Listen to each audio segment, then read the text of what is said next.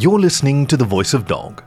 I'm Khaki, your faithful fireside companion, and today's story is Homeworld by Buddy Goodboy, who writes and draws, and you can find more of their stories on FurAffinity. Today's story will be read for you by Killick, the Dungeon Master Dog. Please enjoy Homeworld by Buddy Goodboy. Homeworld by Buddy Goodboy. It had been a long day, and M was getting impatient. M dropped files onto the office's server and flopped onto the office chair. The psych opposite them skimmed through some pages, then turned back to M. Everything seems to be in order. M. M. So let me ask you this. You're obviously qualified to emigrate, but the company's interested in long term commitment and stability. I have to ask, why do you want to leave Earth? M's stomach growled. Sorry. Today was my section's rationing day. The psych nodded. Mine was yesterday. And they always need nurses on the settlements. I can do some good out there. You're not a stranger to hard work, your record shows that. I'm obliged to warn you, though. There's no safety net out there. A bad harvest, disease, uncontrolled weather patterns. It's a fact that settlers live shorter lives. You could even die in the shuttle to the Pioneer. There hasn't been a shuttle accident in, there is always a risk. There's no shame in staying here. M locked eyes with the psych. Some things are worth the risk. The psych scrolled to the bottom of M's file and tapped Approved. M was poked, prodded, jabbed, scraped, probed, and tested, and through it all, against their instincts, tried to be a good patient. I wouldn't sit through this, remarked the doctor on call. Your heart rate and blood pressure are good, though. Keep your speed up another few minutes. Of course you wouldn't, and puffed and tried to keep running. You have everything you want right here. I bet you have a car and a housing unit outside the city. My car's three years old, but your license for one. My block hit the cap for drivers. I'm in the lottery once one opens up. Until then, I'm stuck in the city. You should get out to the country sometime. Fresh air, better than that canned crap you'll get in the Pioneer. Just Pioneer. She's a lady, you don't call her the. Besides, I'm going to a country farther out than yours. And fresher air, too. Lots more room to spread out. The doc cocked an eyebrow. Millions of miles to spread out all over. Lord knows what you'll do with all that empty room. I'd say you're crazy, but sight cleared you for lift. Godspeed to you, then. Hop off the treadmill and we'll move on to some other tests. You're healthy as an ox, though, so I'd say you're going to space. M double checked their seat restraints and said a quick, breathless prayer to St. Barbara. A tinny announcement from the captain and then a deep rumble overtook everything. The rocket's engines thundered from below and back, setting the world of the cabin to quake. A giant push pinned M to their seat and squeezed all thought from their head. An eternity later, the weight lifted, and M became aware that they were no longer pinned to the chair, instead, bouncing gently against their seat restraints. They were hours away from the mammoth pioneer, but the excitement hit the passengers at once. It was real now. They were on their way to a new world. There was, as expected, a fight for the portholes facing Earth, but after a sharp elbow to the back of the head, M got their turn. M couldn't see home. Mother Terra wasn't that cooperative, but they saw everything. There, receding slowly into the blackness for the last time, was home. They'd never been off world, not in any way that mattered. A vacation to the moon as a graduation gift, but they'd gotten postcards from all their friends from the moon years before. The moon wasn't really space. A capsule to Earth station, a cruise ship to lunar orbit and lunar city, all sealed in a can and guided along by tour guides. But there it was. Earth. M blinked away tears and tried to wave them away. Look it, someone said. You can see the pioneer. They could, barely. A brighter dot than the others slowly swelled and focused into the shape they'd all seen a great silver sunflower.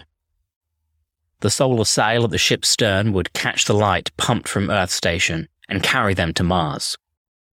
Once the hundred or so new settlers coming with Pioneer had all been dropped off and supplies replenished for the colonists there already, Pioneer would pinwheel on its axis. The sunflower stem would ignite, and its nuclear engines would carry it home.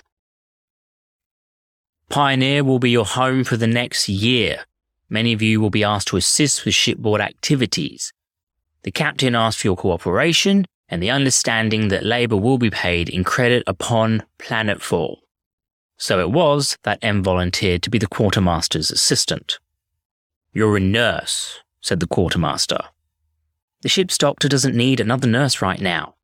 Clothes, toiletries, medicine for the infirmary, food, seats for the hydroponics, all those are going to need refilling, and the farming equipment will need maintenance. They're supposed to be up to the cold and vacuum, but would you trust them till you've inspected them? He ran a hand over his eyes.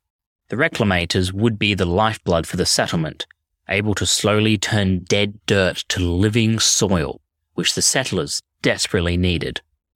Their stock of reclamators was old, prone to breakage, and too few. The air was breathable, but the reclamators brought the world to life on a microbiotic level and made it really fit for life. A huge amount of the ship's stores were earth dirt, insects, and microbes ready to be injected into a new planet. He really did need the extra hands. You don't know how to fix reclamators, well, I'll be on board for a year. I'll learn. Besides, knowing how to fix the new models on board will let me do some good once we make Planetfall. You even rated for EVA work yet? Go see the officer of the watch and get certified for your precious suit. I want to start. M slotted their helmet into the airtight collar and checked the seal. They gasped a little just to be sure the airflow was working. Hold still so I can check your suit before we head outside, kid. Q fiddled with the fittings at M's neck and wrist. We didn't used to do this, grumbled the quartermaster. But the company wanted more space inside for you folks. More of you, more of your things, and your babies, your food, oxygen, water, all of it. Cheaper to harden reclamators for vacuum than to design a new ship. As they'd gotten closer to Pioneer that first day, the clean lines of the ship showed themselves to be watered with lumps of machinery lashed to the hull. It made sense after M thought about it. Pioneer would never enter atmosphere itself, and aside from vacuum exposure, there was nothing but micrometeorites along its course. Most of those were deflected by tarps, but real spacemen didn't leave anything to chance. Use your magnetic boots until I think you're good enough to let loose, and for God's sake secure yourself onto the maintenance rail. I won't have you flying away while I'm in charge. M clacked their suit's radio twice to confirm. The ship breathed its air back in, and in silence, the airlock hatch cycled open. Q helped them through the hatch and locked their safety lines in place. Q said something, but M missed it. They looked up, and out, and out. There were stories about spacemen who lost their nerve when finally taking a spacewalk. Harrison, of course, who'd taken a risky walk to repair a radio receiver, lost his footing and spun just out of reach of the ship until the next watch officer was able to catch and relieve him. From the earthworms inside, they'd heard nothing but fear. They'd stay comfortably sealed up until they transferred out to a landing craft, seeing but not knowing the medium through which they travelled. Space was falling forever. It was vast nothingness. It was everything in its terrible glory. M was out in it. They didn't feel like falling. Instead, they felt like it was a great, big open room. Space was wide open. Stars hung, and M felt they could reach them. This was a place not an absence of place. Something buzzed in their ear. M shook. Q? I didn't copy. The quartermaster reached for M's glove and gave it a squeeze. I said, it feels right, doesn't it? You got that look. It feels like I get to be alone with space, and it's all here, just for me. Q laughed gently. Take your time. I'll check the reclamators this time. Mind your oxygen stores. M stood face to face with the universe and smiled. Finally, they were home. This was Homeworld by Buddy Goodboy, read for you by Killick, the Dungeon Master Dog. You can find more stories on the web at thevoice.dog or find the show wherever you get your podcasts. Thanks for listening to The Voice of Dog.